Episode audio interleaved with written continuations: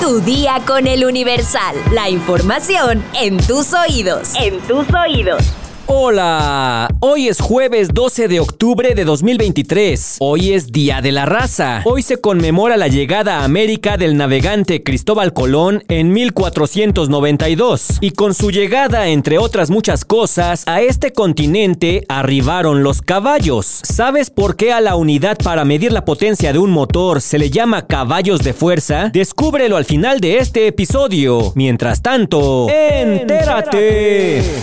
Nación. Familias enteras de mexicanos, integradas por niños, jóvenes, adultos mayores y mujeres embarazadas procedentes de Israel, aterrizaron alrededor de las 7 de la noche de este 11 de octubre en el Aeropuerto Internacional Felipe Ángeles. De acuerdo con la Secretaría de la Defensa Nacional, en el avión de la Fuerza Aérea Mexicana, matrícula 3528, viajaban un total de 135 mexicanos, de los cuales 30 son niños, 3 mujeres embarazadas, el equipo de gimnasia y el resto personas vulnerables. Los connacionales son originarios de los estados de Nayarit, Michoacán, Guerrero y la Ciudad de México. La aeronave de la Fuerza Aérea Mexicana despegó de Israel a Turquía con un tiempo de vuelo de 3 horas. Posteriormente llegó a Irlanda del Norte después de 5 horas con 50 minutos de vuelo. De Irlanda del Norte arribó a Canadá y de este último país se trasladó a Carolina del Norte, Estados Unidos, ciudad de la que partió rumbo a la Ciudad de México. Alrededor de las 4 de la tarde, la Secretaría de la Defensa Nacional realizaba los últimos detalles en la base militar aérea de Santa Lucía para el arribo de los connacionales, quienes fueron recibidos por sus familiares y personal militar, quienes comenzaron a llegar por la tarde. Lenny Hernández compartió con el Universal que fue a recoger a sus padres, quienes se encontraban en Israel de vacaciones. Al cuestionarlo sobre su sentir al ver a sus familiares, el joven respondió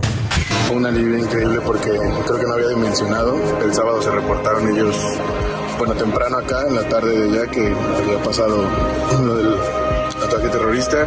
Y todo estaba bien, pero creo que no había dimensionado hasta el domingo por la noche, el lunes por la mañana que empezó pues, a llegar todo de este lado, todos, todos los videos, todas las imágenes. Y ahí sí se me, se me vino el mundo. Y busqué como loco, gracias a Dios mis papás estaban al norte de Israel Margarita, una de las mujeres que venía a bordo del avión de la Fuerza Aérea Mexicana y que se encontraba en Israel de vacaciones, compartió cómo vivió el ataque el pasado 7 de octubre. Horrible, horrible.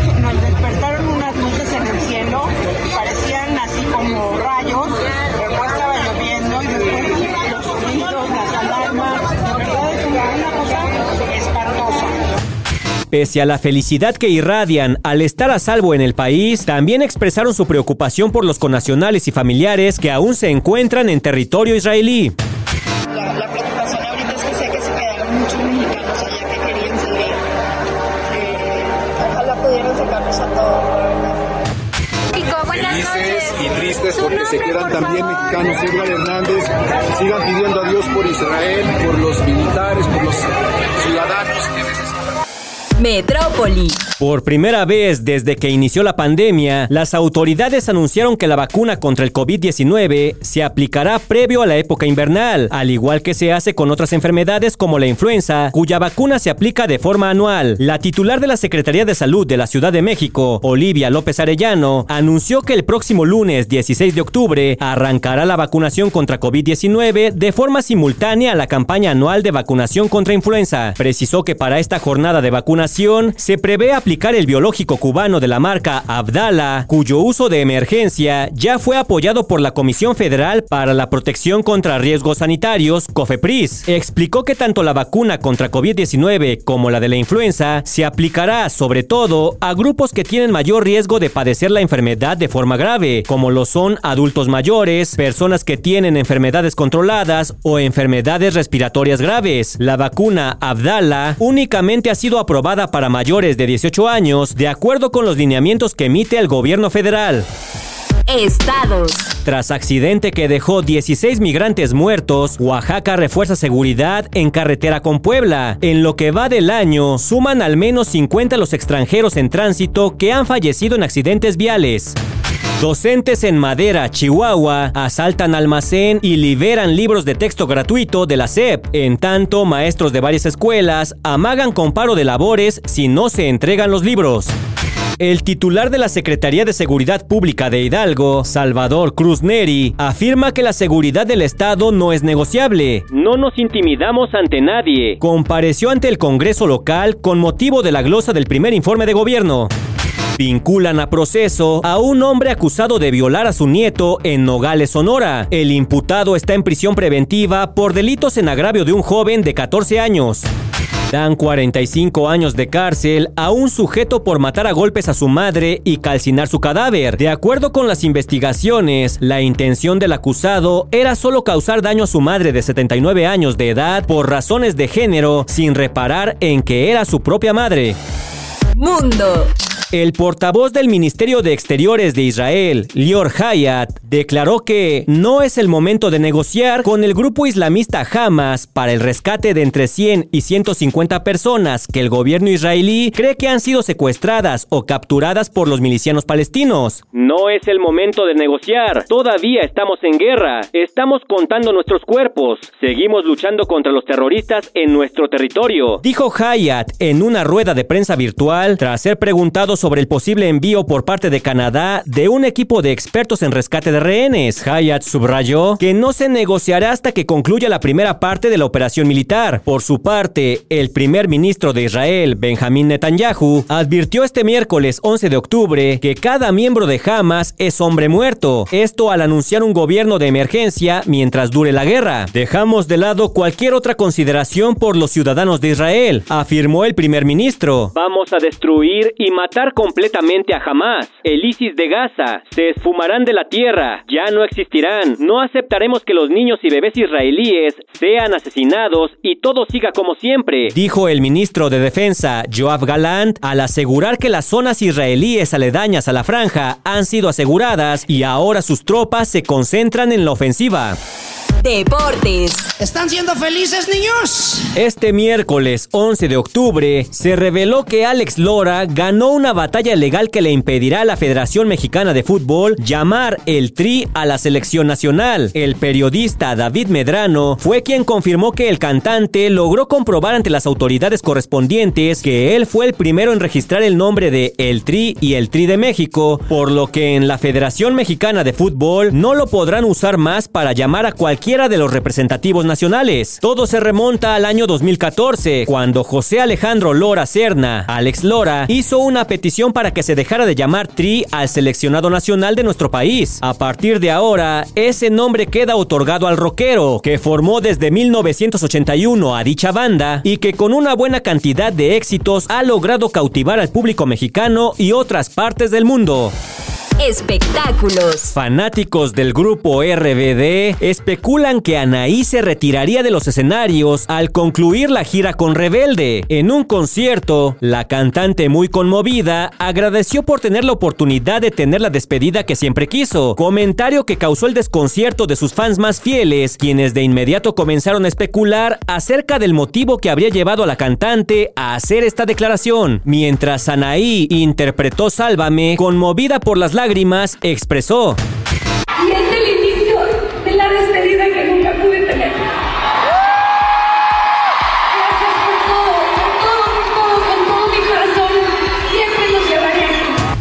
Sin embargo, en la entrevista que concedió a López Dóriga, la también actriz puntualizó acerca de la sensación de insatisfacción que le dejó que RBD no emprendiera una gira de despedida como lo merecía, pues la decisión de separarse se tomó muy inesperadamente por lo que su comentario también podría ser asociado al deseo que tuvo en esa época de despedirse de sus seguidores como se debía y no solo con un anuncio diciendo adiós. ¿Será que realmente se retira del medio artístico? Deja tu comentario en Spotify si la vas a extrañar.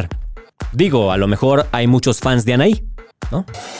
A todos nos sorprende cuando un coche tiene 500 o más caballos de fuerza, pues asociamos que será muy rápido. Lejos de esto, ¿te has preguntado por qué caballos de fuerza? ¿Qué representa cada uno de estos? Hay que entender que un caballo de fuerza es una unidad de medida, así como lo es un gramo, un litro o un metro. La cuestión es que se emplea para medir la fuerza que tiene un motor, ya sea de un auto, moto o incluso de las puertas eléctricas. En el siglo XVIII, James Watt Watt, un ingeniero escocés, comparó la fuerza de las máquinas de vapor con los caballos que antes se usaban en diferentes trabajos. Esto daría una referencia tangible a aquellas personas que comenzaban a usar este tipo de maquinaria según el trabajo que requirieran. Para determinar una equivalencia, Watt hizo un experimento con un caballo que jalara 150 libras, que equivale a 68 kilogramos, de un pozo de 67 metros de profundidad en un minuto. Tras realizar equivalencias y con el paso del tiempo, se estableció que un caballo de fuerza es igual a 745.7 watts. Sin embargo, un caballo puede producir alrededor de 15 caballos de fuerza. Para medir la potencia del motor de un auto se usan dinamómetros. Estos miden la potencia desde algún parámetro mecánico del vehículo para luego establecerlo con exactitud en una ficha técnica. Si quieres más información sobre los caballos de fuerza, consulta nuestra sección autopistas en eluniversal.com.mx.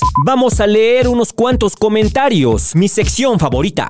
Cintia Ferral nos dice, buen día, excelente podcast, me gustan mucho las notas curiosas. Pepe Chávez nos comenta, prohibir los corridos tumbados en conciertos no abona mucho, tendrían que prohibirlos en YouTube o Spotify para que nadie los escuche. Javier de la Rosa nos dice, excelente episodio, los escucho todos los días, sigan así, Natanael y Peso Pluma es la peor música que he escuchado. Mervaras nos dice, me agradó que también mencionaste las víctimas palestinas. Sara Magali Rojas nos comenta, curioso que Mario Aburto quedará libre en una fecha cercana a la que se verificará la libertad del asesino de John Lennon. José Antonio nos comenta, la Fórmula 1 es deporte, parece más un espectáculo caro que genera emisiones de dióxido de carbono. Ahí no aplica el hoy no circula o tienen privilegios los Whitesicans. Y por último, David Ramírez Cabrera nos comenta, esos tucanes bien bailados. Saludos, eres bien chistosillo. Sigue así, no cambien esa manera particular de dar la información. Ahí están sus opiniones y sus comentarios. Por hoy ya estás informado, pero sigue todas las redes sociales de El Universal para estar actualizado. Comparte este podcast y mañana no te olvides de empezar tu día. Tu día con El Universal. Tu día con el Universal. La información en tus oídos. En tus oídos.